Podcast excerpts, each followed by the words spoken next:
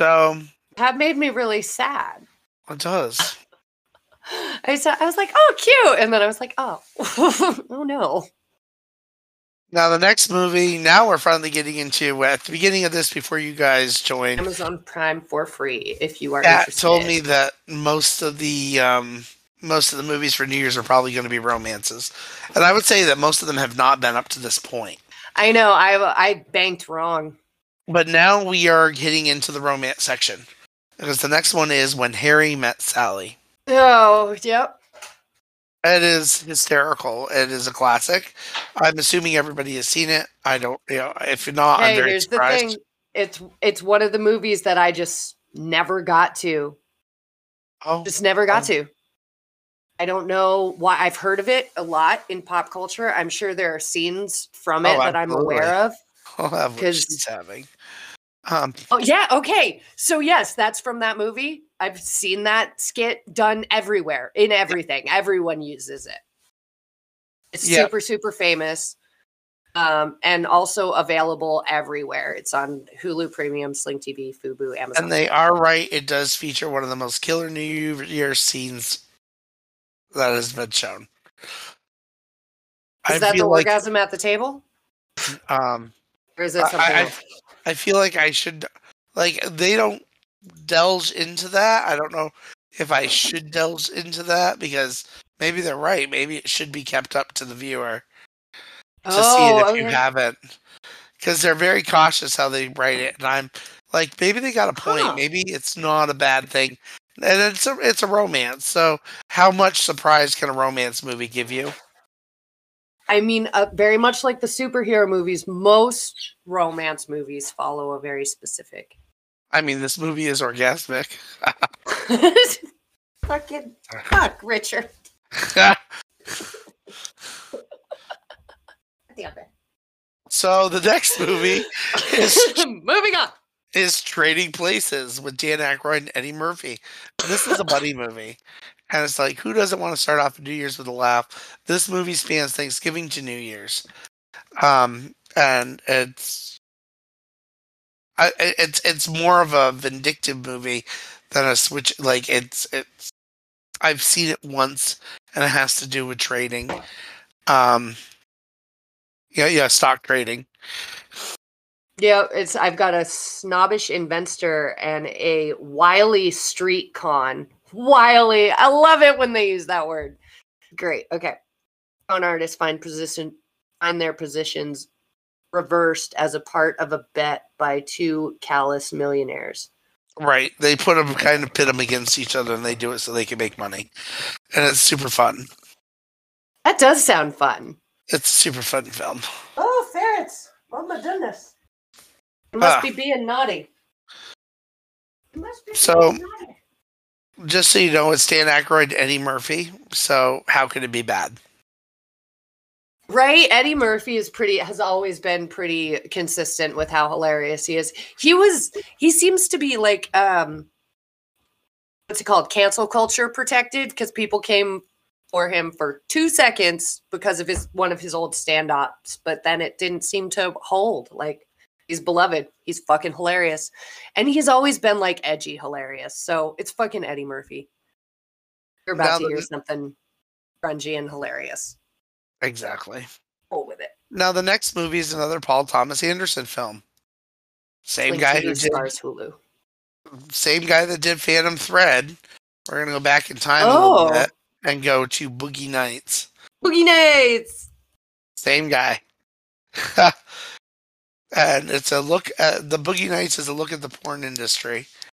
And I Uh, mean, the porn industry in the nineties. and it sets and it starts off on at a New Year's Eve party. So um that's how they're tying it into New Year's.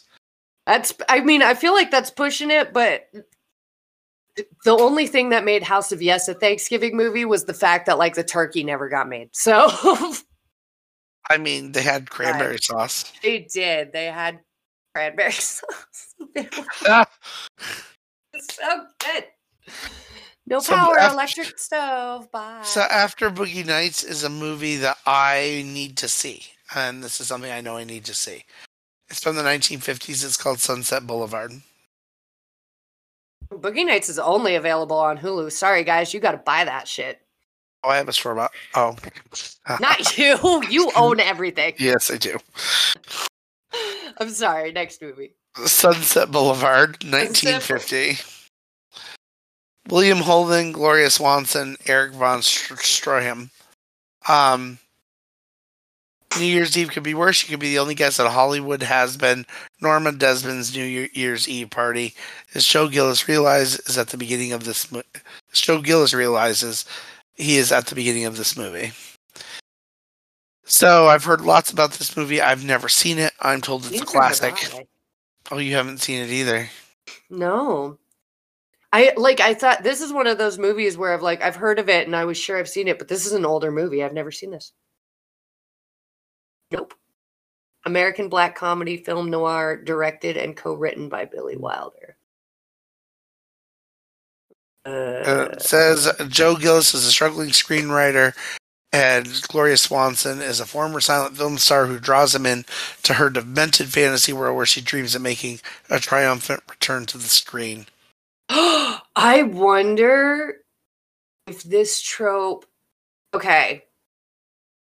Can't think of where I saw it. Maybe it was a Black Mirror episode. Maybe it was a. I don't know. Can't think of it. But there is a reference that happens about an old an old starlet who will kidnap men. Not really kidnap them. Kind of like seduce, persuade them into her world because she's an old movie star and she will make them recreate her old movies with her with dreams of of coming back except she always ends up like killing them and very very much in the guise of uh buffalo bill like it's very keep them forever Oh, kind fun. of thing yeah it's a lot of fun and i've seen it pop up a lot and i've now we have to watch this because if this is where that came from We need to see it. we need to know about it yeah So the next movie on our list is While You Were Sleeping. oh I Oh, and that have always Sunset found this movie fun. it Um, is for free on Amazon Prime. Okay, while you were Oh. sleeping, it is. While you were sleeping, um, I'm assuming you've heard of this. Sandra Bullock, Bill Pullman. oh yes, He's in a he's in a coma, and she pretends to be his fiance that they were never introduced to, and then she falls in love with his brother. that sounds like a terrible, terrible film that I should probably watch because you know those movies should always be also- on your roster. Very much sounds similar to Mrs. Winterbourne, which I love Mrs. Winterbourne more than this. But either Well, way, uh, I'm a little bit getting. Um, I immediately a little bit was like Overboard. And Overboard did little this. Um, this is another movie they made twice, and it was super unnecessary. Like we didn't Yeah. need another one with the roles reversed. It was fine the way but the it was. first one was great. Yeah. The first one was great. It was fantastic. I don't know why you're fucking with shit. That's just fine. It was fine. Anyway, sorry. Carry on. Um, Apparently, the new Overboard film really upset me. I don't know. I think it upset a lot of people. it was terrible. Okay, I'm fine. So while you were sleeping is, you know, once again, I, I kind of described it.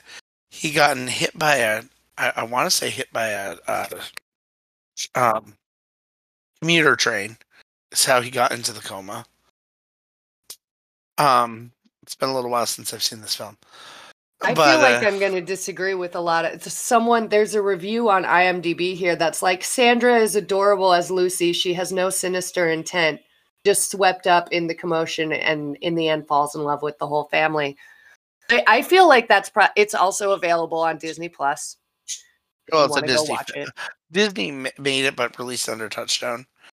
Um, Um, or for three ninety nine if you want to give Amazon some money for it. It is. It does have Glynis Johns. That's one of her last roles, and she was the mother on Mary Poppins.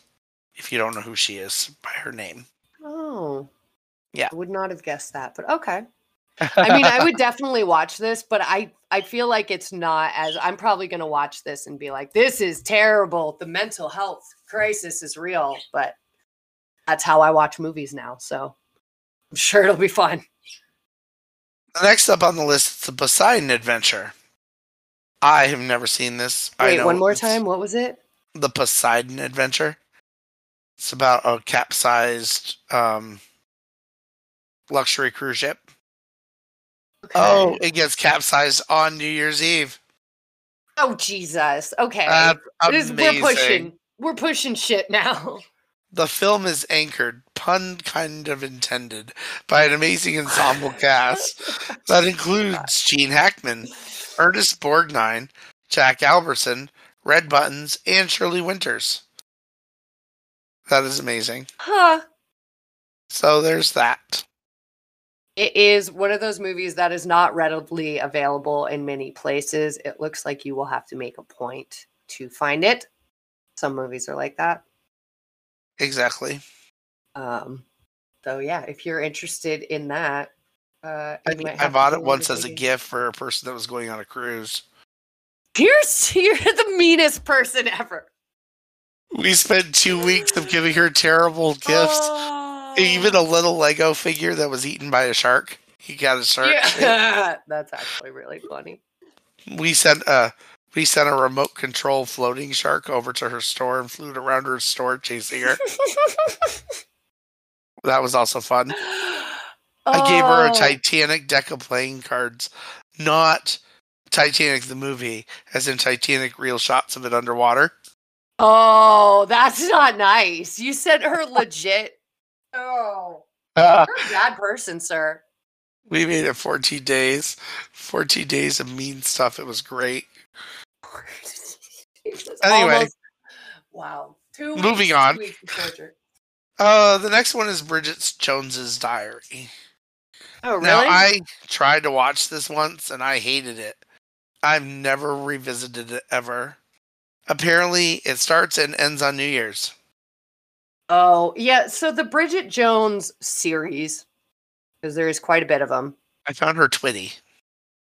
I think there's they uh, they often have her play like really. I so I loved Nurse Betty. Re- No, I think I Renee Zellweger. I think I first got introduced to her as the Bride of Chucky. Oh. If you want a good movie with her, watch Nurse Betty. Um, It's amazing. So I don't comedy. Like. I don't mind her as an actress. Bridget Jones films, I never got through because I think they're wildly mentally unhealthy as far as women. Like young girls should not be watching that. And I hate Hugh Grant. I can't stand him. Um, but if you would like to torture yourself with some hot trash, um, and of course, this is my opinion because I, same as you, I've ve- I have very limited experience in the Bridget Jones wheelhouse. It's just one of those movies that I'm like, no, I've I've seen these, and they're usually enraging. Um, and I just couldn't get into them because there's like Bridget Jones Diary, Bridget Jones something else, Bridget Jones Baby, Bridget Jones Does Christmas, like Bridget four. Jones. Yeah, like Bridget Jones in space. I don't fucking know. I think you're now mixing up the Chucky titles. Oh my Um. Chucky, Oh, Chucky. Jones in space? What? It wasn't Chucky in space. It was Leprechaun in space. I got I mixed it up. No. But save yourself some time. Bridget Jones was too much for me to handle back in the heyday of when I first saw it. I have not revisited it. I don't know if I have any different perception of it, but I can tell you, Nurse Betty. 80% off on Rotten Tomatoes, but I couldn't tell you why. I can tell you, Nurse Betty is wonderful. Watch Nurse Betty instead. And it's Watch got Nurse Morgan Betty Freeman. There you go.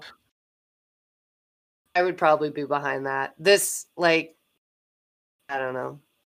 It's for free in a lot of places, if that says anything to you. Oh, the next movie is Mermaids. What? Mermaids ends on New Year's. Apparently, when they have when they have sex in that building, it's New Year's. Who knew? Oh, Uh, it's have you seen Mermaids? no. Oh. Apparently, Cher's in it. Yes, yes, Cher's in it, and Bob Hoskins and Winona Ryder. Yeah. And Christina Ricci? Yeah, that's little sister. Okay. Oh, I'm I'm both confused and intrigued, and it's available in lots of places. Oh, but lots of like alter alt movie streaming places. It's available for free on Pluto, for free on Tubi, Vudu for three ninety nine, and it's basically a coming of age story for Winona Ryder. Oh.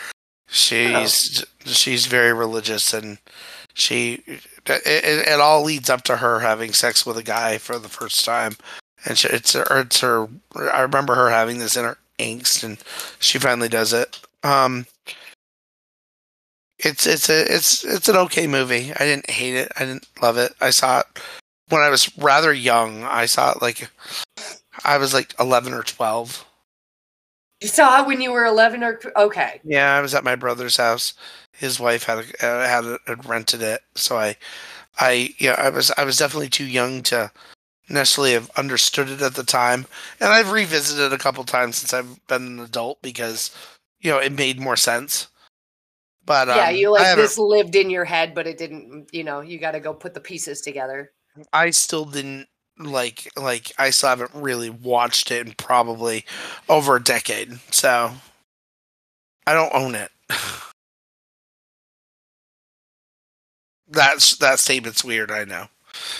I was going to say, well, that puts it in a weird bracket. Well, and I'm trying to read like little synopsises on it, and all of it enrages me.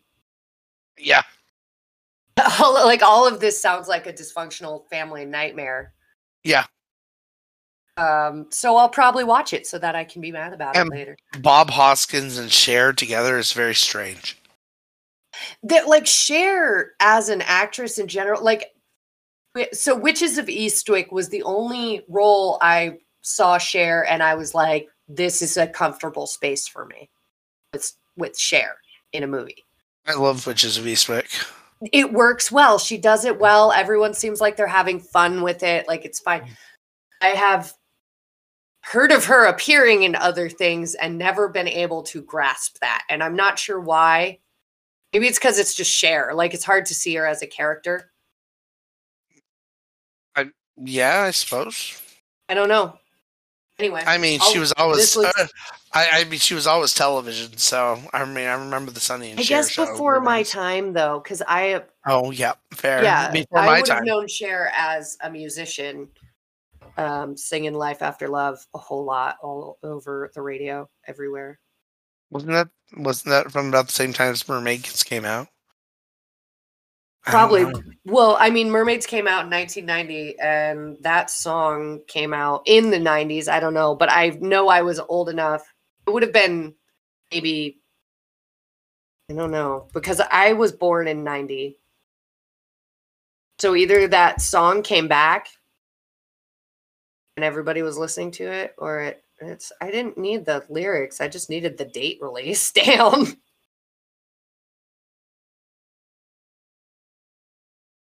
Gave me lyrics. Um, Oops. Yeah, she was. yeah. Yeah, she she's been acting since the '60s. So 98. So I was introduced to like 90 Cher who released that album. It's funny like, oh, because she's a musician, but apparently she was a TV personality. Sonny and So, Cher. Oh yeah, Sonny and Cher show. I yeah, that she's very idea. famous for that. Um, so you, I go down her movie list, and it's funny because the movies I've seen her in are The Witches of Eastwick, Moon- Moonstruck, and Mermaids. So I've seen 87s and 90s like like they were right together. Huh. And then I saw Tea with Mussolini, and then of course I saw Mamma Mia. And then that her yeah uh, the, the the that Mamma Mia was the sequel and it was awful. and how dare they? I just wanted to spoon my eyes out. I mean, the first one wasn't great, but I saw it with a group of people that made it fun. and then the sequel was just a shit show.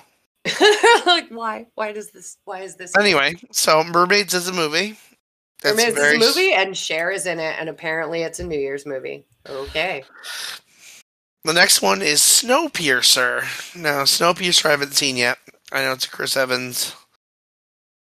Um, it's a dystopian film. It takes place in 2031. Oh, climate change has forced all humanity to live on a moving train. New York's New Year's Eve is celebrated each time has circumvented the globe. So I have heard of this. I actually think I ha- have a copy from Black Friday. I have not watched it. I Mm, wasn't It is sure. available on Netflix, and almost everybody has a Netflix account. So if you want to go look around and find out, ladies and gentlemen. So moving on, we're just going to skip over that. Oh dear. Next is Sleepless in Seattle. Here's your romance one we again. There it is. Uh, Wow, I was super wrong though. There's like a lot of dystopian or alternative, or not very many goofy romance, romance. things. Yeah. Um, Sleepless in Seattle. Yeah, every. I think my mom. So this is another movie that I have seen, but was too young when I saw it, so I didn't really understand what I was seeing I've only why. seen this once, so I get that too. Yeah, I watched it one time in association because my mom had it playing on the TV. So it was Yeah. like, it was there. I don't know. It looked like a love story. I was too young to understand it. I know that his wife his wife died or something. Um it's Yeah, we call them unicorns now. They're like good men sad with dead movie. wives, which is real weird. Anyway, All right, so moving on because that's that is a classic. It's a classic that I have not I've only seen once in my life. Probably is, back when one it came those. out. I'm sorry, ladies and gentlemen. I understand that that movie is a big deal, but I just we don't have the experience to speak on it. We missed Right. that train. I need to I need to visit that at some. And I just got it in my collection, so I have not had time to watch it. Oh, really? You just got it in your? I'm gonna say in the last two months, something that Darren had in his file, and I was like, "Oh God, this is something I need to revisit, and actually see."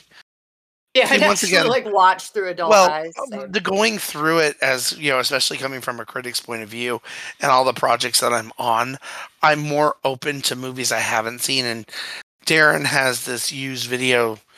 He he he basically sells used movies, and he gets them in in quantity. And him and I are friends, and I can exchange titles for titles, so it doesn't really ever cost me much to to experience movies. And if I hate them, I can give them back to him.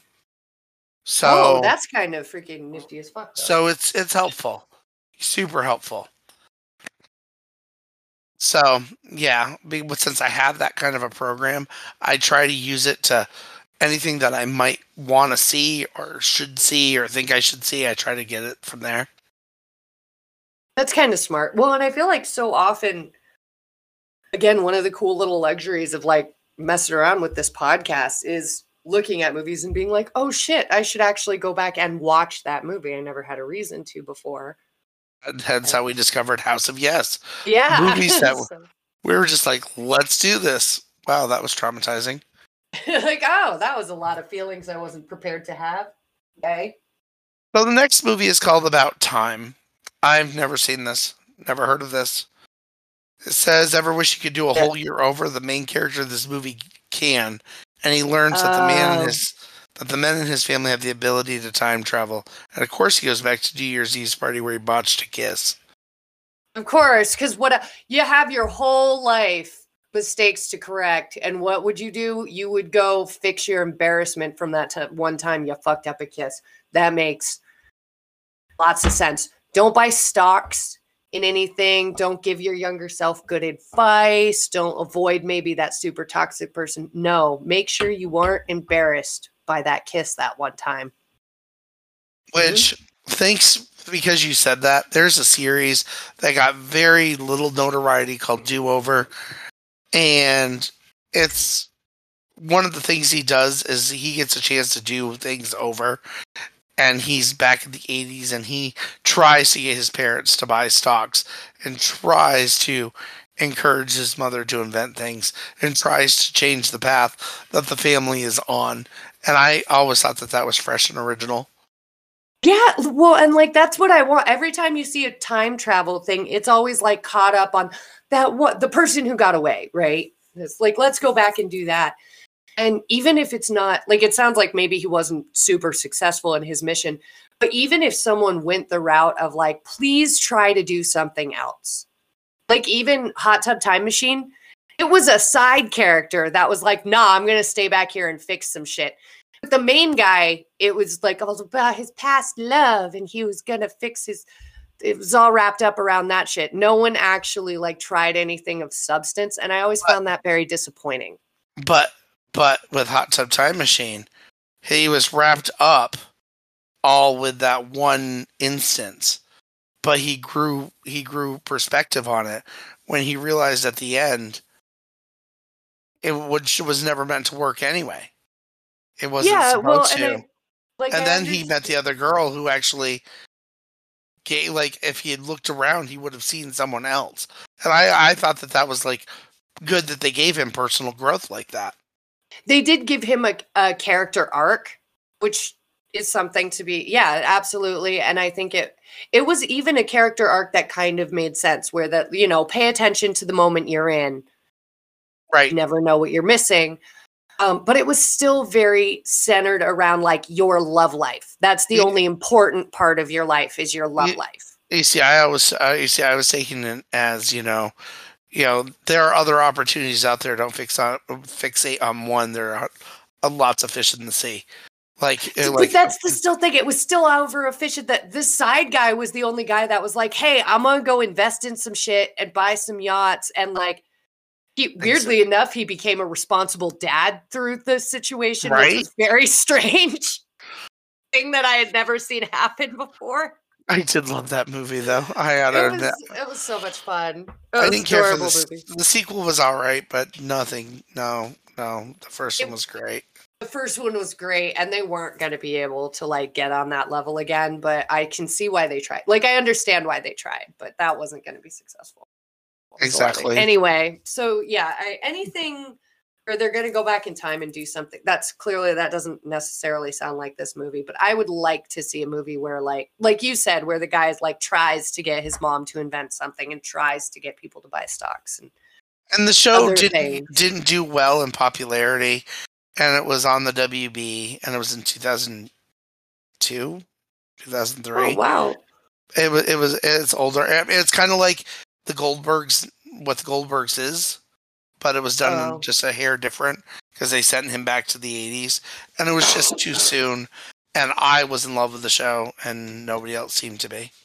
the time travel trope has a really specific crowd you have to hit it seems like because like groundhog day super beloved people who love it love it it's that's their shit same thing with Terrible um, that I find it annoying. That's the other thing though like if you aren't part of that very focused group i don't get it. I mean i've seen it. It was fine but by this point because maybe it's because of my age i've seen it done so many times that i was like god y'all just fucking beat this shit to death. Like they did, they took a really good concept and they've used it in every freaking film under the sun. yeah you like you can't escape it now. It's everywhere. To the point they parodied it in Supernatural. I know. Like it's that's another thing. It's now like it's a pop culture reference to the point where they recreate, they will make entire episodes based off Groundhog's Day. Right. They even tried to redo it with um Russian Doll, which was a lot of fun to watch. I won't lie, like it was a good time. I love that character. She's super fun.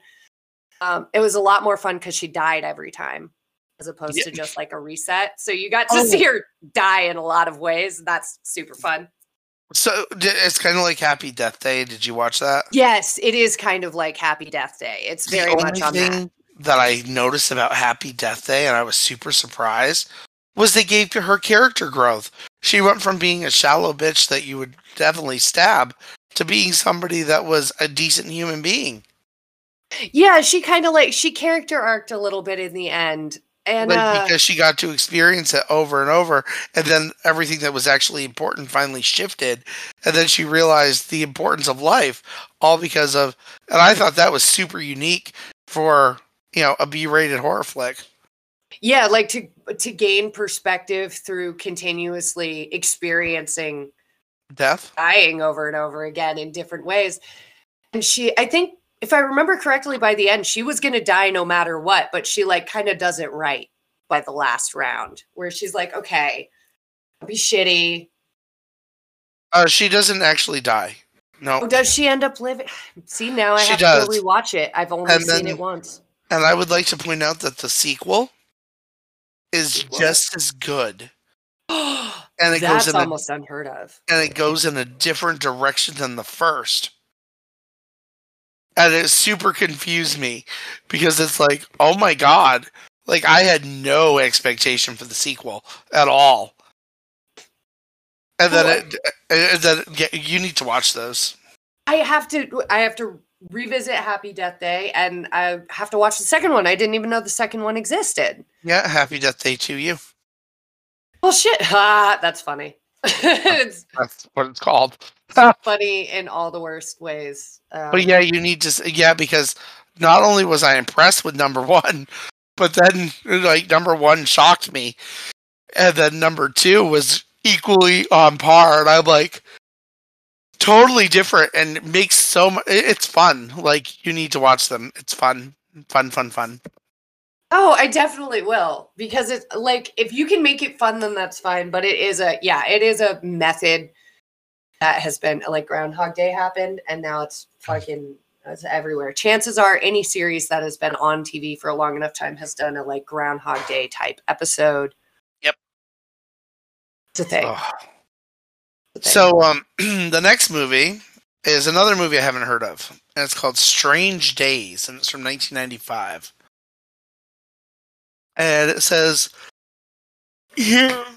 Excuse that me. last movie is not for free. Well, it's for free on Netflix and nowhere else. Everywhere else, you have to buy it, uh, subscription, and then buy it. So they're also cheap bastards. Anyway, carry on. Sorry. So Strange Days, 1995. Here's another one for people looking for a less than magical New Year Eve story. Strange Days takes place not just at the end of the year, takes place at the end of the millennium, and has all the Y2K paranoia that goes with it. Uh, Hey, that sounds fun. In it, Ralph Fiennes plays an ex-cop who sells virtually virtual reality experiences made from real recorded memories. When he gets something that might be a snuff film, he starts to investigate if it's real. It's director Kathryn Bigelow. And before she European won, Gigolo? No, I'm kidding. No, Sorry. Kathryn Bigelow. won for The Hurt Locker, as she was the first female director to win Best Picture. Later on, oh, I didn't. I know. Well, shit. I should have known that and didn't. That's why you're here. So director Kathryn Bigelow made the movie in the mid 90s, but some of what she predicted about the future is stunningly true today. This might be worth this movie might be worth a look. This is so strange. It says I've watched it. I watched Really? this movie? Yeah, on my list. Because it's so the way my Chromebook works, because Google is nosy as fuck, it's hooked up to my Amazon and Hulu account and stuff. If I've already watched the movie, it will check already watched and won't give me like where it's available because they're like, obviously you found it already. Um, and I guess I already watched this, but I don't, it doesn't sound familiar. I wonder if I fell asleep to it or some shit. No, but I'm Carry on. definitely writing it down because that's Yeah. interesting. Okay, the next movie is called An Affair to Remember from 1957. Oh, God. So this movie is apparently what inspired Sleepless in Seattle. Oh, well, that And- seems more important than Sleepless in Seattle. Then and it's Deborah Kerr and Cary Grant, who I like both of them. I've never seen this film. Um, uh, this weepy romance starts on a New Year's Eve, New Year's rather than ending on it. Deborah Kerr and. Cary Grant share a kiss on New Year's Eve, but engage to other people. They oh agree to no, meet at the on top of the entire Empire State Building, and six months later. ooh, So- scandalous. and it's that like that's going to be a good movie. It's it just is an affair to remember. Do I own it? Because I I'm kind of curious, Yeah, that sounds like scandalous and fun and like and it does sound like something I would pick up if I could.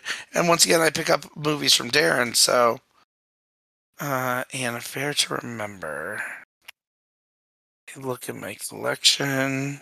affair to remember. Oh, it was either really successful or um, they're trying to make money back on it on its second go round. Because I've noticed that will happen in box office where if they didn't make back their money, they will charge even if you have subscriptions. And this one is one of those. It's you can find it on almost everywhere, but you're paying for it. It's three ninety nine on Hulu, three ninety nine even with an Amazon Prime subscription, three ninety nine on And I Vudu. don't own it.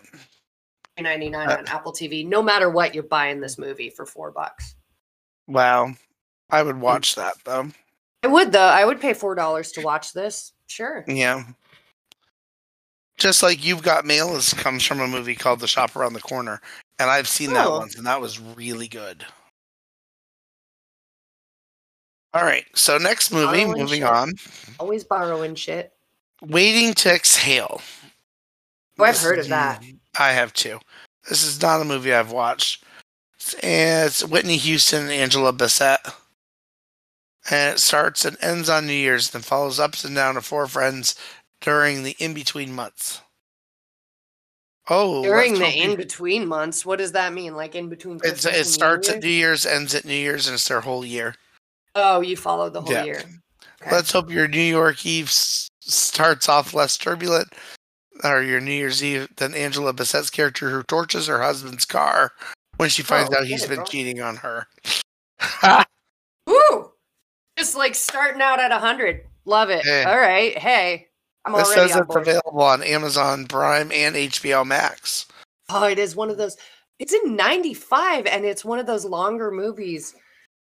It's, it's coming in at two two hours and seven minutes. Um, yeah, and it's on HBO Max if you're subscribed for free. It's also available on Hulu with a subscription and Fubo. I don't know what that is.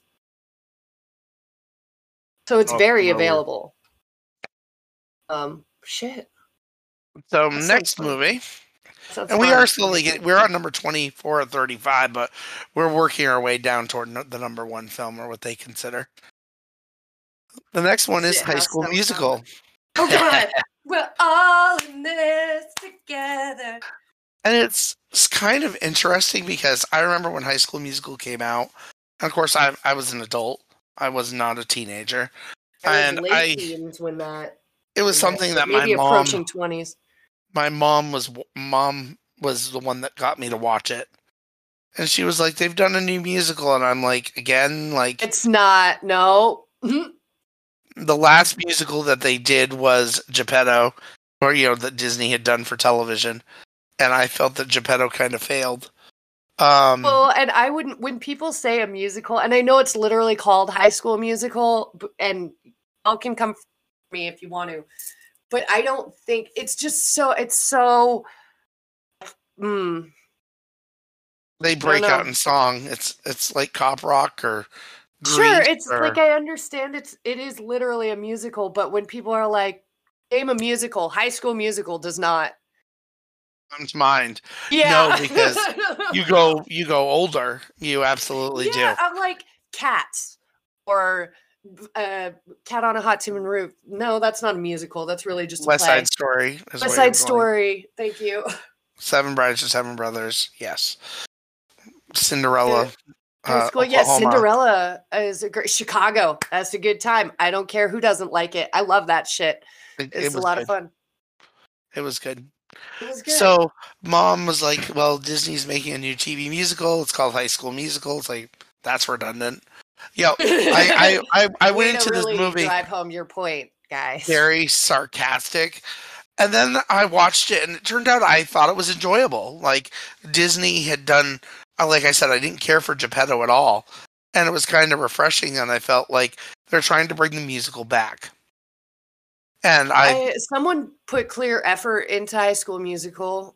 Well, Yeah. no. Here's the thing. I think the child actors were into what they were doing, and it showed. And I say child; these actors were well into their teens. Right. But um, they were they were still into what they were doing, and it was very sweet and innocent, and it seemed very genuine. And I do remember that part of it where I was like, "Oh, it was enough to let me watch number two, and number two made me laugh so hard. Plus, they stole they stole one of the dance routines from Footloose. That I love number two. I will still pop in number two occasionally. number just two is is fun mostly because I think you get more of um that the Mean Girl. pool and her song about importing food from everywhere. It's like I would so do that. That is It's very so me. much fun. And there, yeah, that's it's fun. And it gave birth to other other classism. That's like they time. did Teen Beach, and that was a tribute to all the old beach blanket bingo, uh, the beach movies with Annette Funicello and Tommy Sands. So I didn't do that right. It's Annette Funicello and um, yeah, Frankie Avalon. Tommy Sands is um a movie she did with Babes in Toyland. It just came up recently. Who in was head. in this movie, who was in that movie, who also performed with. The problem is, I have a lot of names that are just in my head. You do, you're the only person who could successfully play the uh the how many movies was what's his face in Kevin Yeah. Bacon. Kevin Bacon. It, it does work. it really does. It's. I So- wish I had enough knowledge to play the game. It looked fun when I saw it in the movie that I couldn't readily name, but you somehow found. I made um I made up my own game that everybody could be connected to Disney within seven I steps. mean, and that's very true. It's Disney's easier now since they own everything, but like they're slowly taking over everything. So really, you just have to name like if you can name six things, chances are it comes down to Disney Productions. well, I also want to point out that part of the reason I think that is is because of the world that we're living in. Everybody has become so sticky clean and being careful to offend anybody that Disney has their formula where it's inclusive to everybody and nobody bitches about any one specific thing. So literally we can be taken over by a company that thrives on doing nothing but rated G washed away shit with no real you know meaning. That's true. They're sad. taking a little shit too, though. But I do think Disney took a pass by immediately just like putting that blurb in the front of their older movies. Yep. And they kind of just everyone was kind of like, okay, that's good enough. That's fine. Well, no, no, they fine. started it with like Gone with the Wind and other classics when people were getting ticked. Disney's actually been the one that was removing things and, I mean they edited they edited the um Lilo and Stitch for God's sakes. Why? Like come on. what did they people. edit in Lilo and Stitch? Uh, something about a, a scene where she's, um, the um her sister's on top of the washer machine when she creeps out when they're playing hide and seek, and she grabs her and wraps her up into a blanket. They changed that. Did they make her do something else with it? Like I saw that they changed that from her hiding in maybe it was a dryer Yeah, they had her. Well, they like have a they, desk they, with a pizza box over They, it. they they took the sister from. uh, They made the, the sister doesn't grab her anymore. Oh, really? Yeah. That's that's my understanding. I did not watch this myself. I was really pissed to read it. That was like I'm I'm sick of this world. I will. Well, I'll have to reevaluate that though, because a lot of people got a hold of my stupid liberal Karen self and was like, because of people like you, they're taking the the cat out of freaking the Aristocats that is the piano with chopsticks. Yep. It's all your fault. And it took me two seconds to be like, that movie is not only very much there and the scene is very much in there, but all they did was add a blurb that was like, we aim to do better. There is some racially insulting shit in here. We recognize it. We'll cut it out. Our bad. They cut the Siamese cat song. I watched it. It was totally in there. No, he played the chopsticks nonsense. Unless No, no, no, no, no, no. In Lady and the Tramp. In the movie We watched the it and we we did Lady and the Tramp and it had the cat singing. Did you watch it on Disney Plus? Yeah. Oh, so they must have put it back. I saw a version of it without it. I can't believe someone cut it out. Yeah, Maybe because it was racially a secondary insensitive. movie. Maybe they released a secondary where they did cut it out, so that is an option. Oh, I still had it when I watched it, and I was like, "Wow, ballsy," but okay. Uh, and they uh, same thing. They had the blurb where they were like racially insensitive. Our bad. Um, but also we're going to leave it in there. And the thing that I want to clarify to those people out there, the thing that makes it racially insensitive is having people not of that race doing that. Not particular. If you would have had, if they would have hired someone of Asian descent to do that, the scenes, then it people would have been less pissed about it. It's really just about like bringing appropriate people in to recreate appropriate things. Um, but I don't think it should be removed because how are we supposed to say, look at the dumbass thing we did in our past if it's not there anymore? Here's my And- Anyway. And honestly, the Siamese cat song is one of my favorite parts. Those cats Super are funny. hysterical. well, and those cats were not meant to be good characters. This was not meant to be like a nice thing. They were awful um, Right. and super funny. So, yes, they were insensitive creatures. I get it. The you could dig way into it and be like, but they demonized the one person of another race in that movie. Um, you can find lots of movies to be pissed about that. About that, do it way worse than this cartoon. So. I know we were having kind of a funny, a fun, funny conversation the other day. There's a movie out right now called Being the Ricardos, and it's on I Love Lucy. And um, you know, Lucy was a was a very powerful woman in Hollywood, and yeah, a, a lot of people don't realize that that you know Desi came up with the with the, with the um, the camera system so that it could be you know shot from three different points of view. And you know it was it was the three camera system. And that he that they had signed a contract to own all rights all rights to it if they supplied the film that they put the episodes on. So Hmm. that's how they retained rights to every i love lucy and the reruns was all owned by desilu and you know Oh, eventually good on her. eventually lucille ball you know is the one who's responsible for greenlighting shows like star trek. And you know that was all under desilu um like there's there's a whole number of classic tv shows that are directly responsible to these two well, um, and I think people hone in on like the atrocities that Hollywood committed. And yes, it was it was hard for women to maintain a space in those big lucrative places because of the sexual harassment. But you have to like one of the things we forget to talk about is there was no law. Like if you want to be mad about the law, then be mad about the law. But women were very much expected to like just deal with it. And so there should be, if anything, more respect to these women who succeeded in spite of and it's very much treated like they somehow are traitors or well i feel that this movie is going to actually put people being like oh we should actually watch i love lucy and actually start watching some of the classic shows. Well they use blackface routines several times throughout the series. Oh I mean, really? Fred Fred was a vaudeville like they they say he was a vaudeville guy, and yeah, that's something that was done in vaudeville. So there's Oh. lots of episodes that like revolve around that kind of stuff, and it's like, yep, the new generation's suddenly going to discover I Love Lucy and be all flipping freaked out.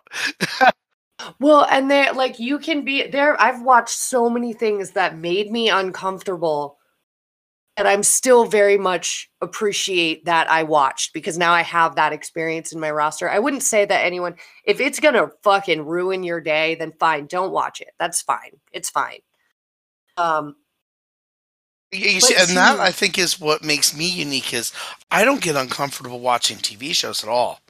Like nothing. Like it. Like I think I'm so um. Uh, what, what's that word when you're exposed to it over and over and over? I sensitized guess- I'm desensitized. Like nothing really bothers me. It doesn't offend me. I was raised to make sure that, like, I was literally raised, and, and to quote an old saying that's ridiculous is "sticks and stones can break your bones, but names will never hurt you." To literally to block out what everybody else said about me, whether I agreed or disagreed.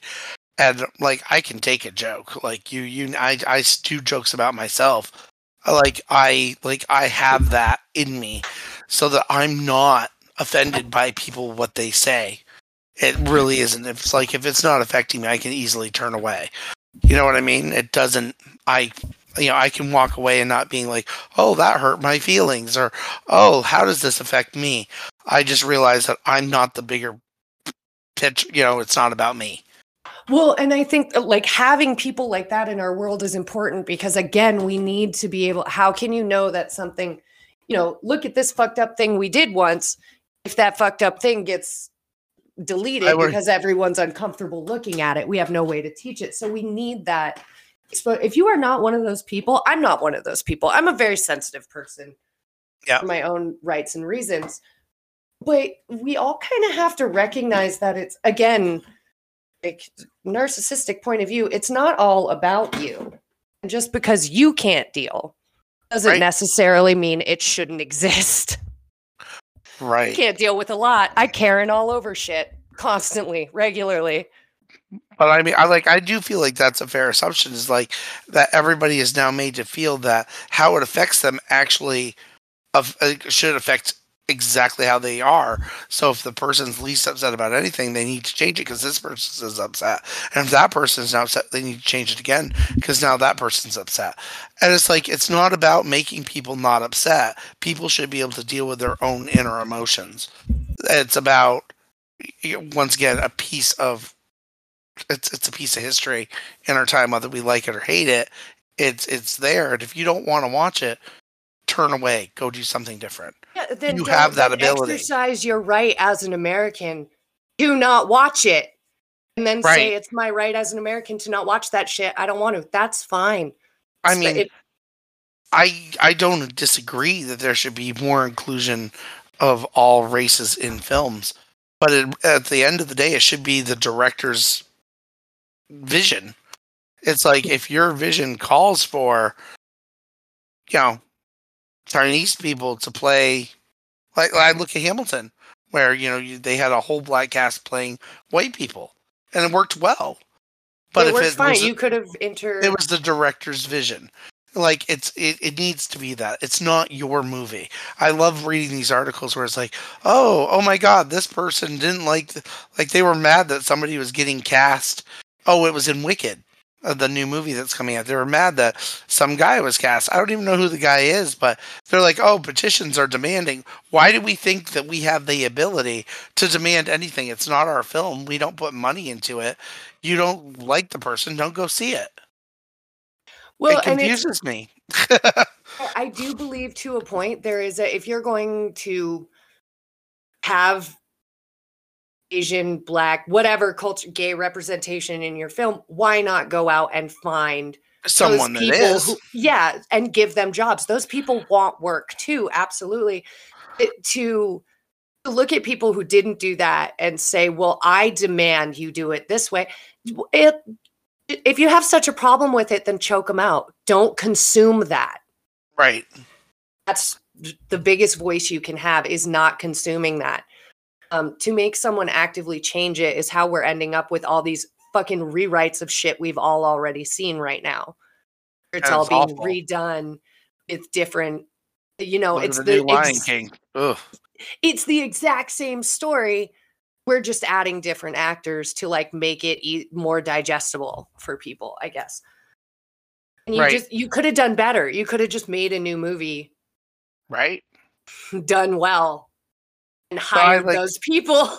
Like I definitely have a lot of gripes about about people and their sense of of ownership for things they don't own, for things that aren't theirs. We live in a, a really narcissistic fueled like not everyone's calling each other narcissists right now and that's not necessarily true but the it is a very narcissistic fueled society where we feel entitled to everybody else's shit let me Right. tell you how you should do your art let me tell you how you should be talking there's a lot of that Yeah, and that's not okay. No, it's actually it's a entire swing in the other direction of extreme, and it's equally as damaging Yes. Yeah, there needs to be middle ground. for sure. Well, that was a tangent. Welcome to our political corner. Yeah. Oh, oh, was it political? I mean, I guess I don't know. I guess you could call it political. It was very opinion driven. We didn't it was very opinionated. Yeah, especially like movies. So the next movie on our list is Forrest cuties. Gump. Let's talk. I'm just kidding. Let's not. Forrest Gump is a movie that I didn't appreciate when Oh. it first came out. I don't oh, Really? know. I I, need to was- rewatch it. I maybe revisit it and reconsider it. I think it's I think it is very very much like It's a Wonderful Life. It is a, a point that drives home how big impacts from one person in little ways. This person was kind of I mean Forrest Gump very much pushes the idea that Forrest Gump is secretly behind all our political movements, which is kind of funny. But I think it's really more the effect of like this very kind of basic character having huge influence on people's lives simply by just being them. and just doing going through life being them. This is one of these shows. Of the, one of the shows. One of why this. it's New Year's of- thing. Though. Um, take, there's one scene that takes place on New Year's. Interesting. Good God, Um, I Yeah. Okay. Um, I, it was one of those movies where I grew up watching a TV show called uh, Life Goes On. Um, you know, one of my neighbors actually watched it on Sunday nights, and and they, you know, Corky was somebody who was a, the real life actor had Down syndrome, oh and once again, go back to that. If the actors are available to put them in your movie, sure. I I felt Tom Hanks doing his impression, and honestly, I felt the same way in Rain Man. That they needed to actually have people with Down syndrome if they're going to do it. It felt very mocking to me the entire way I watched it, and I know that my opinion is not the popular one for either of those films. I No, but I- there's the like if you're gonna that's part of actually we didn't even get to I I have this conversation with people a lot where it's like if you're gonna have the conversation, you have to whole, have the whole conversation about maybe things that are beloved you didn't look at as particularly uncomfortable right, because it didn't That's affect true. you personally. and Um I think that they honestly did it because they wanted an award, and they cast somebody who was a guaranteed sure bet. mm, yeah, it was in both like cases. tactical both cases, they both won Academy Awards. And they're like, And they oh, they acted big so brilliantly. Yeah, like Yeah, but- were huge Hmm. about it. Go ahead, sorry. And I think it was my age, and, and once again, coming off Life Goes On, where Corky did amazing. Like, he did really well. And I just feel like, and like, they, they needed to put a real person that really experienced it in the role. And I just felt it very condescending. Well, and there's even I know a lot of arguments that are made is for that for those specific roles. Sometimes actors are hard to find because they can be hard to work with because of hypersensitivity. But here's the thing: like you can still have, even if you can't find a quote unquote actor, you could have found someone who is on the spectrum and done better at representing that. Um, Right. You could have asked. You could have done research. You could have. That's I met. There are lots of people with autism who don't fucking talk. Like you wouldn't be able to tell. Exactly. And uh, and it's very the way it's represented in Forrest Gump is very almost like we're going with almost borderline retardation Right. without really giving him an identifiable anything. He just, I don't know, stunted, I guess. Yeah, I can see where you're coming from with that. Don't think it should be eliminated. I think it's a pinnacle movie. I, I I know I don't like the movie. I swapped it for a copy of Fried Green Tomatoes. oh, there you but- But it was like I knew enough not to complain. It wasn't my movie, wasn't my choice. You're that's just all. like this shit just isn't for me. It leaves me annoyed and icky, so I'm not. Nope, Right. hard pass. And you know, I watched I bought it because of the hype and it was the first movie I ever bought because of the hype. You know, I think if someone were to during on TV. re-release Forrest Gump now, people would be appalled and angry for that reason exactly. Oh god, yeah, the way the world is things like the peanut butter falcon being out now and us knowing like what can be done if people just fucking make an effort to do it. I i think you're i don't think forrest gump would be received the same way if it had been done Right. today through 2020 vision. So the next movie on our list is Ghostbusters 2, which I happen to love number 2. I am one of the unpopular people that I love number 2 more than I love number 1. really I- oh I thought the idea of a haunted painting was more grounded than random hauntings. I love very the- dorian gray kind of idea I liked the very maliciousness, dark feeling, the river of slime. The like, I loved it. It felt like a fairy tale of sorts that was mixed into this, and I thrived toward it. So, unpopular opinion: I love number two more than one.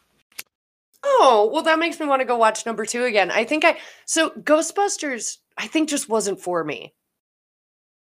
But Fair. it's just one of those things that wasn't. It's. It was kind of funny. But, like my brother loved that shit. He thought it was a great. The uh, comic pinnacle in movie. I mean, they have this, you know, demon from another world that's building blah blah. blah where number two was just a painting. Like number two, uh, I don't even know if I should say this. Felt like it could happen more than number one.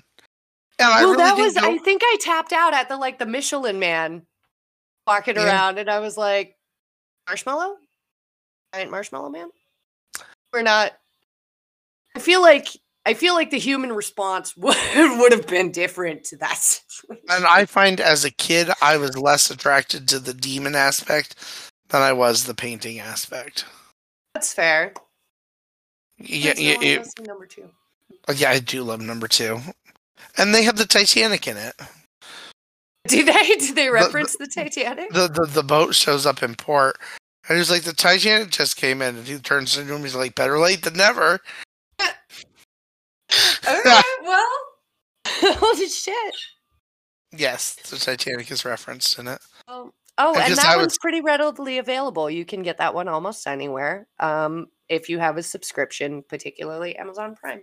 Well, you know, all those people that you know love number one more. You know, I- I don't know if I saw two first or one because I saw it at grandma, so there's a chance I saw number two before I saw number one. Mm. Um, not one hundred percent sure. All I know is Ghostbusters two definitely had my heart. Well, I didn't. Yep, wasn't aware of the ghost, but or maybe just didn't pay close attention. But I know it is beloved, and I understand that it's beloved. Um, Bill Oh, apparently, all the citizens come together and say Auld Lang Syne to get rid of the bad vibes for good. See, it doesn't click with me that that was that was what was happening. that, that was what was happening. I still love that movie. Sometimes you just love shit because it's fun to watch, man. Some shit's just fun to watch. All right, like so the next is in there. the next Anyway. movie is something I would never watch, and it's called Sex in the City. And apparently, it's a movie. You know, the it's, Why it's their is movie. that on here? Um, you go back Did you the know one they where, just released a goddamn another one? yeah, I heard. Why? apparently somebody named Carrie and Miranda intend to spend New Year's together is the plot of the movie. You're gonna piss so many people off. Someone named I'm just not a Sex in the But City person. they're the two main bitches, man. I mean, I like Kim Cattrall. Kim Cattrall was a mannequin, so I always had a soft spot for her. And of course, I'm also one of the people that I can't stand Sarah Jessica. Uh, uh, No? it's not, Are it's you not, not? No, it's Uh, not Sarah. It's not Sarah Jessica Parker. No, I. She she um I I just compared her to the oh the girl from Friends with the ugly nose. no, no, Um, no, no, no, no, no, no. Kristin Davis. No, No. Okay. everybody thinks she's beautiful, and I can't stand her. She's a Friends Now I have actress. to look up the fucking. She's got a big nose. She was just on the Facts of Life reunion. Can't stand her nose. Can't stand her. Uh, No, nose. no. Um, I, I, I, I like um, I like Sarah Jessica Parker well enough. She was in um, Girls Just Want to Have Fun. and I like that movie. Just wanna have fun. Um, um, yeah, but but Sex in the City did not. Of course, it's. I think it's directed for females. So Is it? Okay, wait. Is it Jennifer Aniston? her, Okay. God, I can't stand her. Really? Everybody loves her. I think she's ugly. Like it's just it's just a visual thing to me. Her I nose. enjoyed it's her nose. her in the breakup with uh what's his face? I don't know if I've seen that. It's it's pretty fun. Um and they don't end up to get like the thing I appreciate about it is it's one of those movies that is troped as a like romantic comedy, but they don't end up together at the end. And I had a lot of respect for that. I was like, oh damn. Look There at you. was- My best friend's wedding does that. Oh, does it? I've never She seen that. she she never ends up with the guy. Oh, good for them. It's not very common. And I'm not a huge, like, I understand that's the whole point of romance movies is that they always end up together. I mean, no, continue. um sorry every now and then it's like with the direction they go with it i feel like the healthy thing would be to teach people that sometimes it's okay to not end up together and so often at the end they're like oh but then it all worked out and they love each other anyway or uh what was it the i watched the proposal and at the end of it he says i want to divorce you so i can date you they spend the whole movie fucking hating each other and then at the end, they're like, "Oh, we have nothing in common and no common things or goals or anything, but let's date." And it's like, they, you'll just ended up together because that's the rules. I think. So I get really excited when they don't. Sorry. Oh, that's fine. Jennifer Aniston, though, do you really think her nose looks normal? I, you know what? I don't know why you hate her. No, you know, she has a weird. Is it because it comes out at a weird angle that you don't like? She's got the weird know. It looks, thing. it's very distracting. It, it's like she's. I keep thinking she had surgery on it, or like she got deformed in a in an accident. It doesn't look right to me. Is it because it's a Jewish nose? I'm just kidding. Don't come for me. Canceled. I'm canceled. All right. Bye, everyone. Good night. I don't know. It just means a big nose. I think it's more pronounced now that she's older than it was in the younger pictures. And it's very noticeable when she's acting more than the photographs that I'm, I've just pulled up. I mean, like now that I'm looking at pictures of her, and now that you say it, I'm like, it does kind of look like it was just glued onto her face, which is very strange. Like it's very big, and it looks like it, it like it looks like yeah. Yeah, it doesn't really look like it's, huh? And it could be I the makeup. That, it could be the makeup that they put on her that makes it Sometimes you just get shit lighting, and people who don't understand contouring could, and that can do some fucked up shit to a nose, especially Like- if you have kind of a big one. Huh? Jen, Oh, no. No, I don't like I don't mind her as an actress, but I think I I think I enjoyed her most in the breakup, which is mostly where she just plays like a super angry woman. And I think that might be just because that's how she comes off to me. It's kind of like a like I don't I've never met celebrities, but Madonna comes off as a very mean person to me. I imagine she's not very she's got a lot of mean girl inside her. I just sent something to the general chat. Go take a peek at her, her nose in this Oh scene. no. And then when you actually watch her act, and she acts, and, and, and as she moves, it looks so out of place. Your eyes just go to it. you sent it to the general chat? Where is it? Yeah, is it not there? I see the the murder in New Hampshire. There it is. Oh, Oh. why is she dressed like that? Because she that did a she did a Facts of Life. They did a Facts of Life live, and she played um um Blair. She looks like her head does not belong on that body. That's not. That's she doesn't look good there. That's weird. You can really see the pronounced nose. Something about Yeah. the nose, something to do with the nose. I don't know why. I think it's that it comes out. So she's really got that swoop in the. Like the bridge is in deep, but the point comes out very far. I can't believe we're now talking about Jennifer. I don't know how this nose. has happened. So okay, I'm so back to on sorry, track. everyone. Let, let- let me. Anyway, Anywho, Ocean's Eleven is the next one. Now, not we're gonna have to go to ocean- Keller and be like, you have to cut out so much of this shit. nah, leave it. Fine, no cuts. Actually, I think people will enjoy listening to it. They probably will. I Ocean's so. Ocean's. 11, 1960. Not the new one, and not the one with popped George up on my Clooney. list too.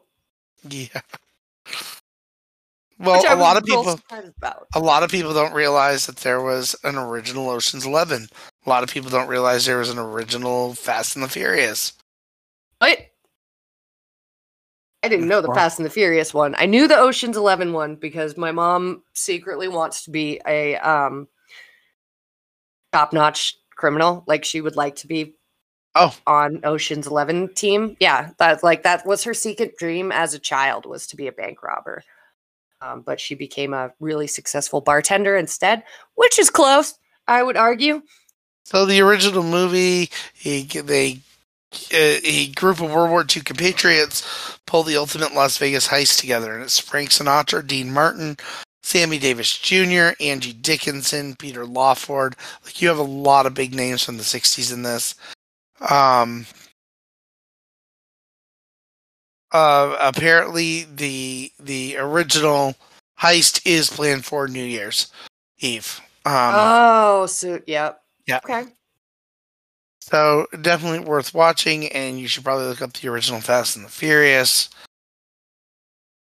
So that Ocean's 11, that specific 1960s version is available on Hulu, Sling, YouTube for 2.99, but you can find it for free if you have a YouTube subscription, so um original Fast and the Furious has me feeling lots of ways. 1954. I did 54? Wow. Drop too Um, fast. Anyway, Oh my god, and it's called Fast and the Furious. Furious, yeah. Furious. so moving on from Ocean's Eleven, next is a movie I haven't heard of. It's called Highball from 1997. You see a group of friends who meet at three different parties: a Halloween party, a birthday party, and a New Year's Eve get together. Um, it stars Justine Bateman, Peter Bogdanovich, Rae Dawn Chong, Chris Eigeman, Annabella Sciorra, Ally Sheedy, Eric Stoltz. Well, So I tried to the- Google the movie, and my alcoholic past came and bit me in the ass because Google just sent me back a whiskey highball recipe. That's amazing, and probably it's called Highball. So, I mean, uh, do you know anything about this movie either? Or am I going to kind of skim over it? I, well, I I was looking for it because sometimes I don't, I can't tell until I've like seen an image from it. It says it feels like a three-act play, and you see dialogue from what happened in their personal lives between the gatherings. Oh, okay. No, I haven't seen that. I don't recognize any. So we're gonna swoop over it just for time because Yeah. we've we've been talking a while. The next one is Money Train. Um, never heard of this one either. It's got Wesley Snipes and Woody Harrelson, and Hey, they are Woody Harrelson's trans. fun. They are. He is. They're transit workers who plan a New Year's Eve heist to rob the train that carries the profits from the New York City subway system. What could go wrong? And did we Hmm. mention they're in love with the same woman? Oh, that's so awful. Oh, Sounds Oh. bad. and it's on Tubi for free if that says anything course it to is. y'all. Yep. Mm-hmm. All right, now we are going into the next film, at twenty-two percent. Yikes. which is. Rent from 2005. 525,600 minutes. Sorry. Oh no, you're fine. I Um, got really excited. I'm Okay, look, Rent. so I have opposite feelings of Rent. I mean, I um, it's not Oh, my that's a favorite. shame. Okay. Well, I just feel like it's a bunch of people that are all at the very end of the day com- deliberately not paying their rent because they think it's okay. They're Yes. going to stick it to the man and they're not get and you you have no real it's great that they're artists and they want to do their art, but when you get your big boy pants on, at the end of the day, you need to have money and you can't just freeload off a building because somebody's there. because your Now- friend owned it and is and is selling out to corporate. You Right. can't afford it anymore. The thing, so the reason I connected with Rent is because there is a lot of there's also like the AIDS I like the story is happening. I do. I, I do There's like a drug lot of the, addiction involved, which I of course connect to very much. So I like, I was like, "That's so beautiful." But yeah, no, pay your rent. Don't be a dick. like like so so like like you know in, in a reality take you would be very hard up to suddenly start GoFundMe accounts for any of these people to be like oh my god they're so tortured when they've deliberately have done this to themselves Well, and there was like in the 80s, there was this place in New York that kind of had it. They staged a coup against corporate, and people did stop, like unanimously Right. stopped paying their rent. It was a thing that happened. It did not work like this, though, and they all like no one got their way in the end. It was all very sad, and lots of people became homeless. so if you take that part out which is viewing it from entirely one spectrum and then you put back on the spectrum of you know like an artist and you know like there are going to be so many things that resonate with a lot of different types of people that i think that's why the movie is as popular as it is but There's probably a character you can connect to. Yeah, it is. But it is very- it.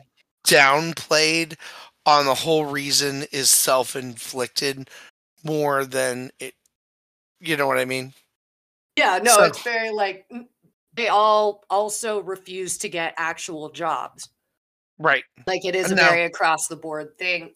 Now, all that being said, I do own it. I, I mean, I will Of occasionally, re- do. I, I occasionally revisit it. The music is wonderful. The songs Um, written are written well. And they're for the most part. Like, I hope nice. I didn't ruin your movie for you. No, I love like I still love when um when Angel sings her first song about dropping the dog out the window. It's fucking hilarious.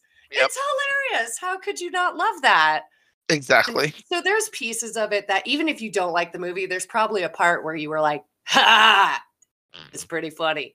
This isn't one of the movies that I'll be like, oh my god, this is so amazing. You have to watch. It's going to change your life.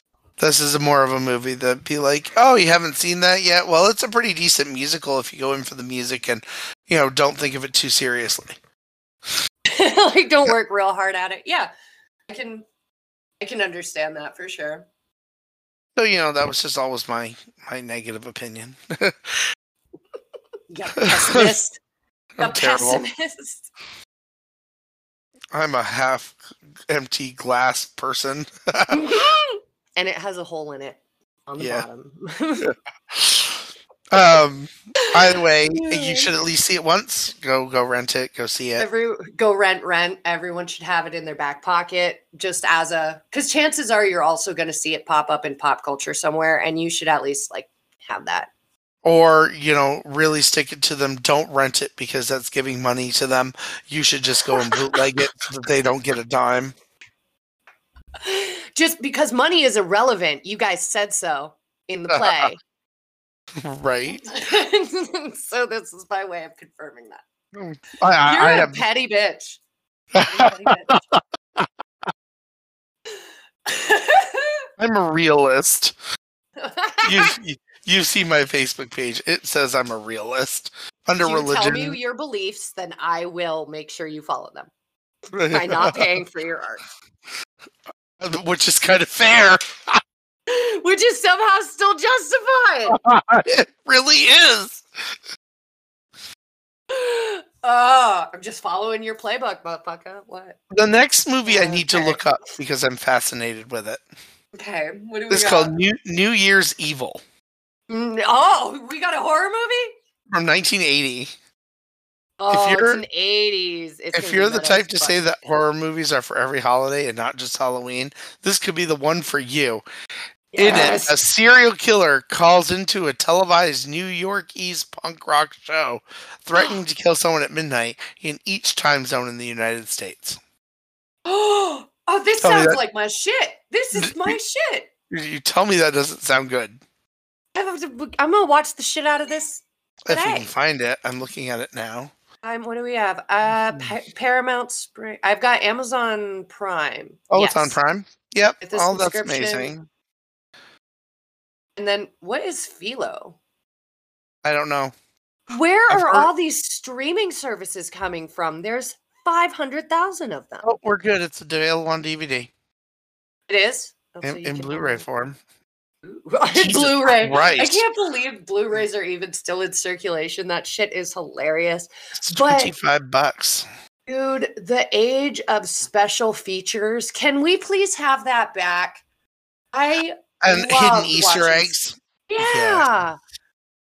I want it back, guys. and the Can decent cases and where actually they put a lot of work into their releases Yeah, and it like it was well thought out, and you got if you really wanted to get into it, you could get like extra side stories from character. Man, what Run on earth is this nightmare Luisa Um, Mortez, who's that? okay so i was on amazon hang on i'm going to show you oh dear i just i was on amazon looking at that disc okay, okay. and then i saw other customers have bought this i'm like that looks cool cute what is it and i click into it and it's not okay Oh no. What did you end up with? Did you see it? Oh, I left you a link in the general. Okay, I'll go look. Oh, it's being compared to Krampus. Oh, What? and there's a sequel. What is hold on. Uh, right? What is this dumpster fire of I don't episode? know, but I need it. Is it animated? Like I'm, I'm still trying to make sure that it's not just a fake cover. You know, and there's really people. He's icing and slicing. Title will be released. Ah! It's not released yet. Oh, which one? It's the Jack Frost special edition. Title will be released Oh, it's not out. on December twenty eighth, twenty twenty one. Pre order now. Oh, it is. It's a pre-order price. What the hell? Rated R. What is happening? Who let this happen? I don't know, but I'm fascinated. Um, it doesn't even it doesn't give me anything to go off of either. Oh, An anamorphic. And, Yeah. uh, I I think it might be a cartoon. I don't know, but now let me go back to our list. well, So we're looking at an animated version of Jack Frost, which is not the Jack Frost you know or remember. It's not the with the little tagline is dad. The tagline says he's chilling and killing. It's got an Yeah, animated snowman holding a bloody knife on the cover, holding a little kitchen butcher knife. and there's apparently a sequel, and it's called Jack Frost Two.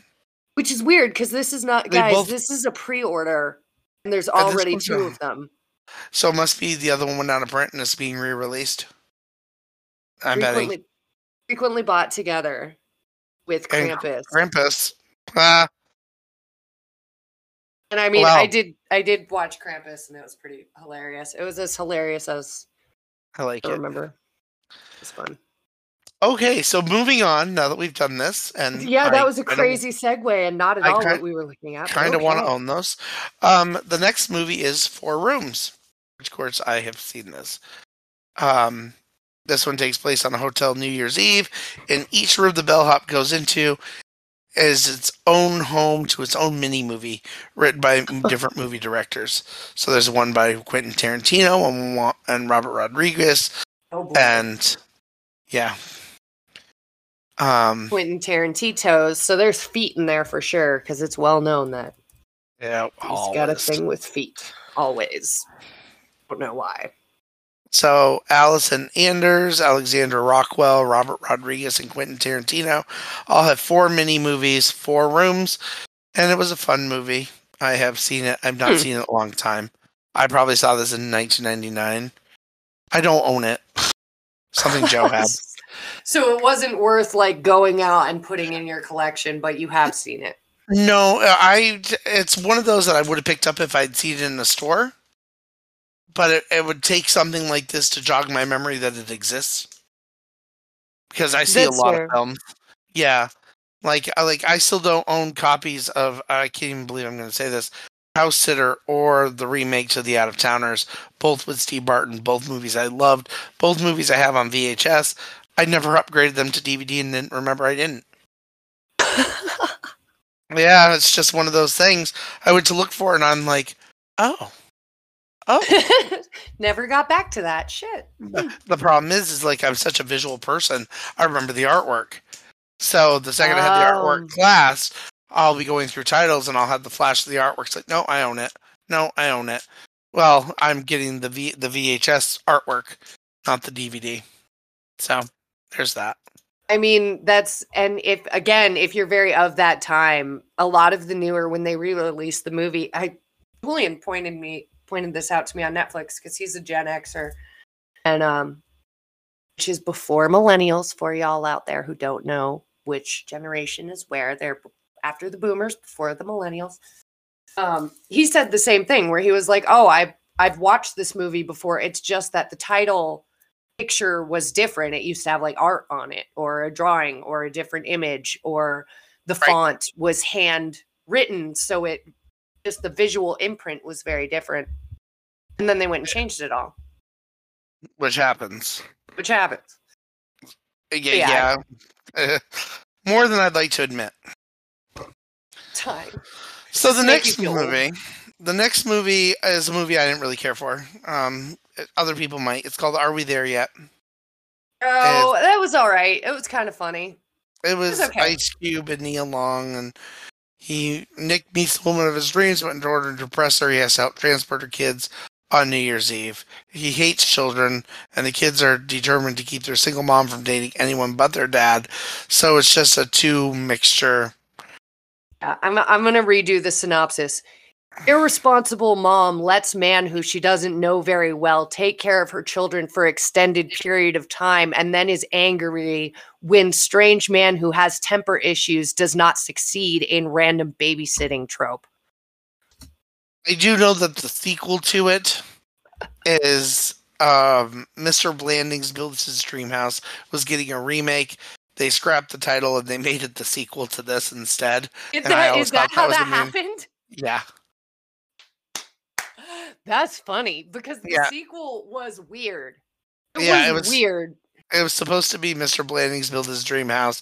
And they got to the point and they're like, I don't know what happened if they lost rights or if they, you know, were like, oh, we're going to, but they had part of the movie made or, or I I don't know if they had it made or they had the script all written and they're like, you know, something, we're going to do a sequel to this. Let's greenlight it, give them that script and call it a day. It's fucking crazy. It's kind of like for people that, if you've ever seen the movie Chappie, it was supposed. It started off the initial idea as a remake to Short Circuit, and after many edits and stuff later, all you came out with was Chappie, and it was a piece of crap. It, So it just became a regurgitated. awful movie. They had already put all this money into it, so they couldn't not release it. yeah, they wanted to salvage it to what they could. Mm, yikes! That's always don't don't go to theaters for those movies. Never, never, never. Just, Just like for other people too, there's a movie that came direct to video called Cruel Intentions 2. It was really in, there was a series that was going to be aired on Fox called Manchester Prep, which is based on Cruel Intentions. They couldn't sell it as a pilot. They'd already filmed four episodes. They spliced it together and released it as Cruel Intentions 2. Yikes! Yeah. oh no! The only problem with that is it makes Cruel Intentions 3 deliberate.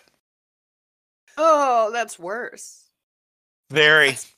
Mm, mm-mm. That's Mm. like I didn't. Okay, it's I Cruel Intentions. It was a one-time watch, and again, I was too young to understand it. Oh, I love that movie. It's Um, one of my favorites. as- as a as a very young teenager, I I didn't understand really what was happening or why. And I was an adult, so it made difference. Yeah, I, I saw through different set of eyes.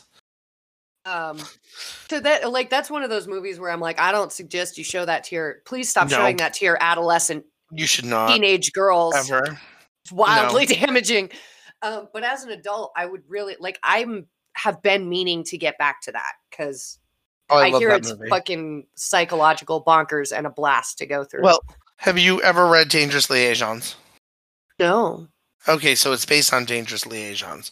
Dangerous Liaisons has this, uh, has a movie out with Glenn Close and Michael Caine. I think it's from the eighties, and then they made another uh, adaptation called Valmont, and Valmont Oh. starred Fairuza Balk in the early nineties. And then they came out with Cruel Intentions, all on the same book. It's the same family, just different centuries. So it's oh. very Oh. weird to see the storyline done in like the 1700s and then the story done in the 1800s, then the story done in modern day. It's super weird, and it's just the same story being used. Huh. Just with like updated generation. Interesting.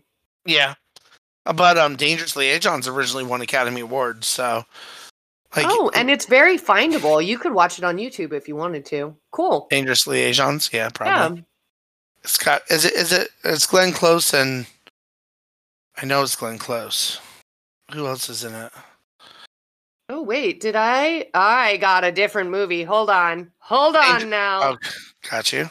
It's Glenn Close it. and John Malkovich and Michelle Pfeiffer. Yeah, that's not the movie I got. Uh how did this happen? Okay. No one come for me. I did not mean for this to happen. Dangerous Liaisons 2002 is an all Asian cast. Weird. Interesting. I But it is ever- also based, it is loosely based on the 1782 no- novel with Oh. the same title. interesting. So the Dangerous Weird. Liaisons I'm talking about came out in '88.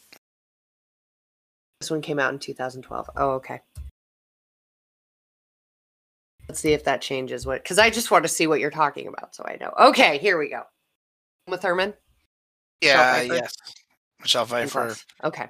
and John Malkovich. Yep. Okay.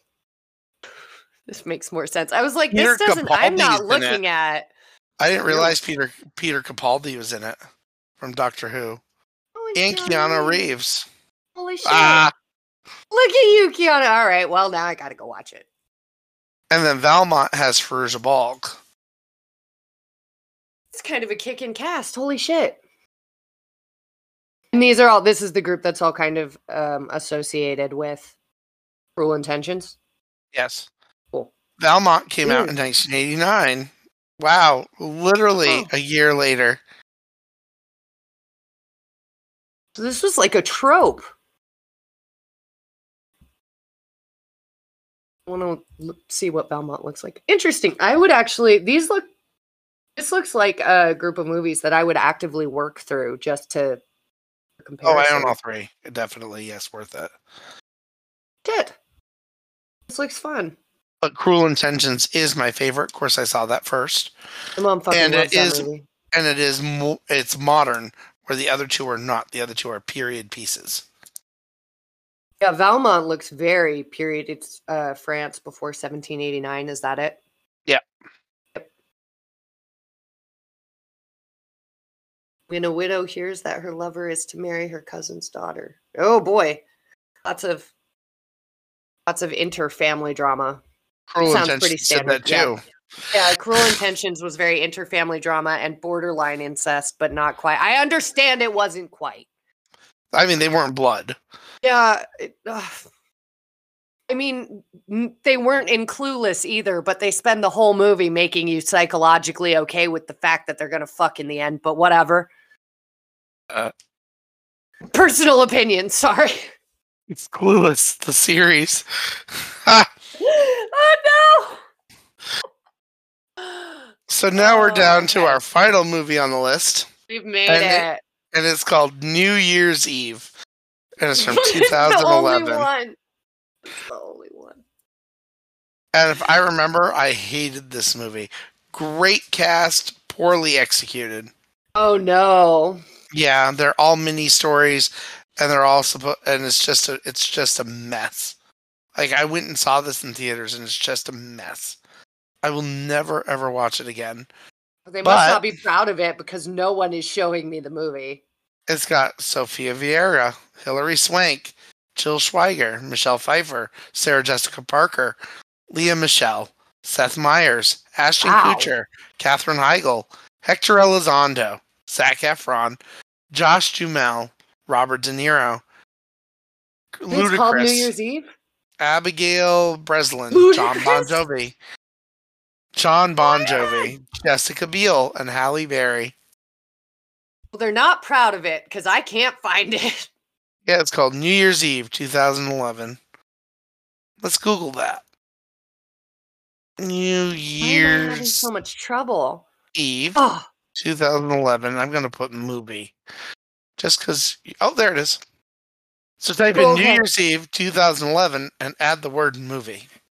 That was my issue. Yeah, they were just like they just started giving me like pictures of um You see that current picture of Zac Efron on there? Oh my Dude, god.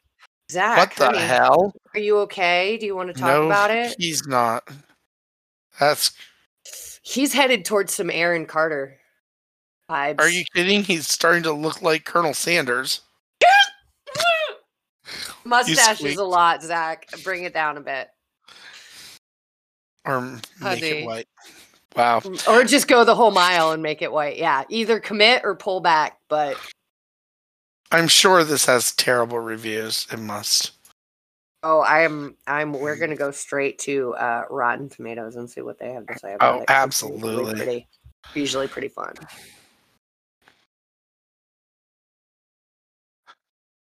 Okay. Rating one out of five. Wow. Yeah, you- Rotten Tomatoes gave it a whopping seven percent. Yikes. ah, Wow. I'm not the only one that thought it was terrible. Holy shit. That's harsh. Told you. I saw it. I don't own it. I've had the option of owning it several times. I was like, nope. I remember that. No. That's like, not even good for bad movie night. The active rejection around this movie. Oh no. That's a shame. Well, This movie. Oh, look at the look at the comics. The comments. This movie's a serious waste of time. Oh, to keep it short and sweet, the movie's messier than Times Square at 3 a.m. on January 1st. New York Eve is a perfect example why the adjective Hollywood is so often used as pejorative. The only entertaining way to watch New Year's Eve is a cruel experiment in which performers stranded with absolutely no script support are forced to subsist on pure presence, which Oh, quickly no! becomes a blood sport in which only a few survive. oh god. The stories are cheesy, and all the stars overreact, and the direction is disgracefully slack. But if you're watching in the spirit of holiday goodwill, then its fuzzy warm-heartedness is passably entertaining. Possibly. That's the that's the best one I've had so far. Damn, guys. I don't know if you should even. Holy shit. Far too long in one of the most badly cast films of 2011. Feels so short, it feels like a cinematic hangover with a delightful drunk the night before. Cinematic hangover. That's a good line. It should have been. It feels so short, it was like my last date. Ah. No. wait. The latest from director Garry Marshall. Oh, it's Garry Marshall too. Is a completely uninteresting excursion that features a parade of familiar faces giving absolutely nothing to do. You know what this sounds like? This sounds like what we were talking about earlier with those cookie cutter movies that get like a lot of hype and a big cast and then just don't have a lot of substance to them. New Year's Eve impresses us with its guest list, but here but here these famous acquaintances are to be forgotten and never brought to mind. Ooh. Now we go into audience reveals. Um, uh, movie stars don't always make a movie good, and New Year's Eve is proof of that. Yikes. This is a follow up to Valentine's Day, not a sequel. Same director and some of the cast, although they're different characters. Same premise, just different holiday. oh, there's that cookie cutter thing again. Oh yeah, at the end because this is a long, a long one where they're t- comparing to other films. Um, it says the performances are good, but the story is weak, and for a comedy, it isn't funny. Watch for sheer star power. Just don't expect much substance behind their shine. That's Oh, oh, this is the best one yet. I feel bad reviewing a movie I didn't fully watch. No, I don't. I walked out of this film. Could it be that bad? To be nice? Yes, it is that bad. The film is a total for Malik bore, and I'm shocked it was greenlit. No, no, I'm not. Aspiring writers out there never give up. If a bore like New Year's Eve can be made into a movie, your movie can be made too. There's hope. You go go chase your dreams, guys. You can do it somewhere out there. There's a place for your movie no matter what. And this is proof of it, apparently. Oh no. That's uh, so amazing on every level. Okay, I've The had my highlight fun. of this movie was naming all the celebrities in the background.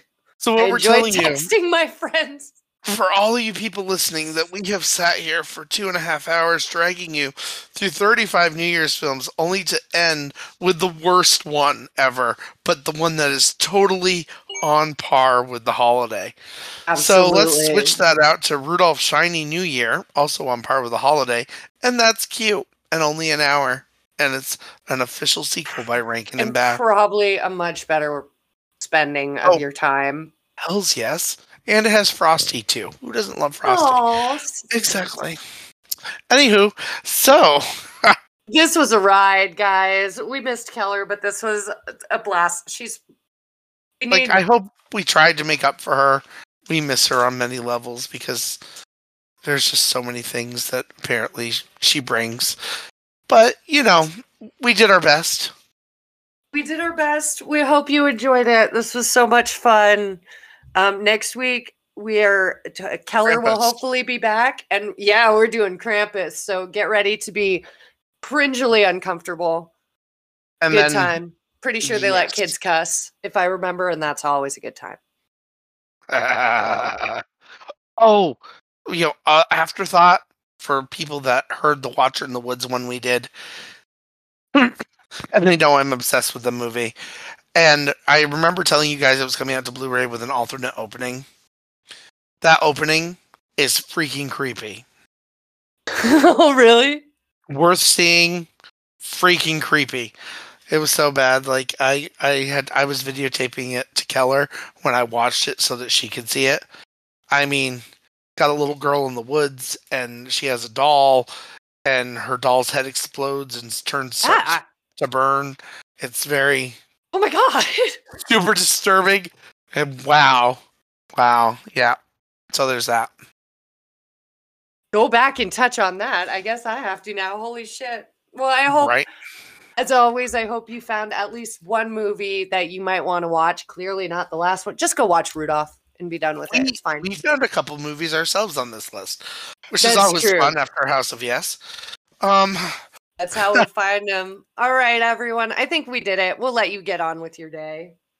This was a and we will see you next week. Bye. Bye, guys. Are you there? I don't know how to stop this. Oh, you're trying to stop it still. Oh shit, this is the wrong chat. She'll have to cut this off. We need Keller.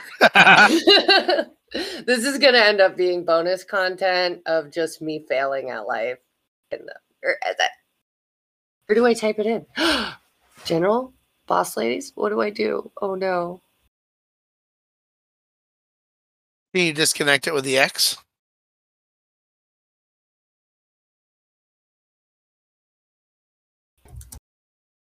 Can I do this? Does that do it? Nope. I had to message Craig and be like, stop. Disconnect. Left click Craig, and there's a disconnect button on him. Is there?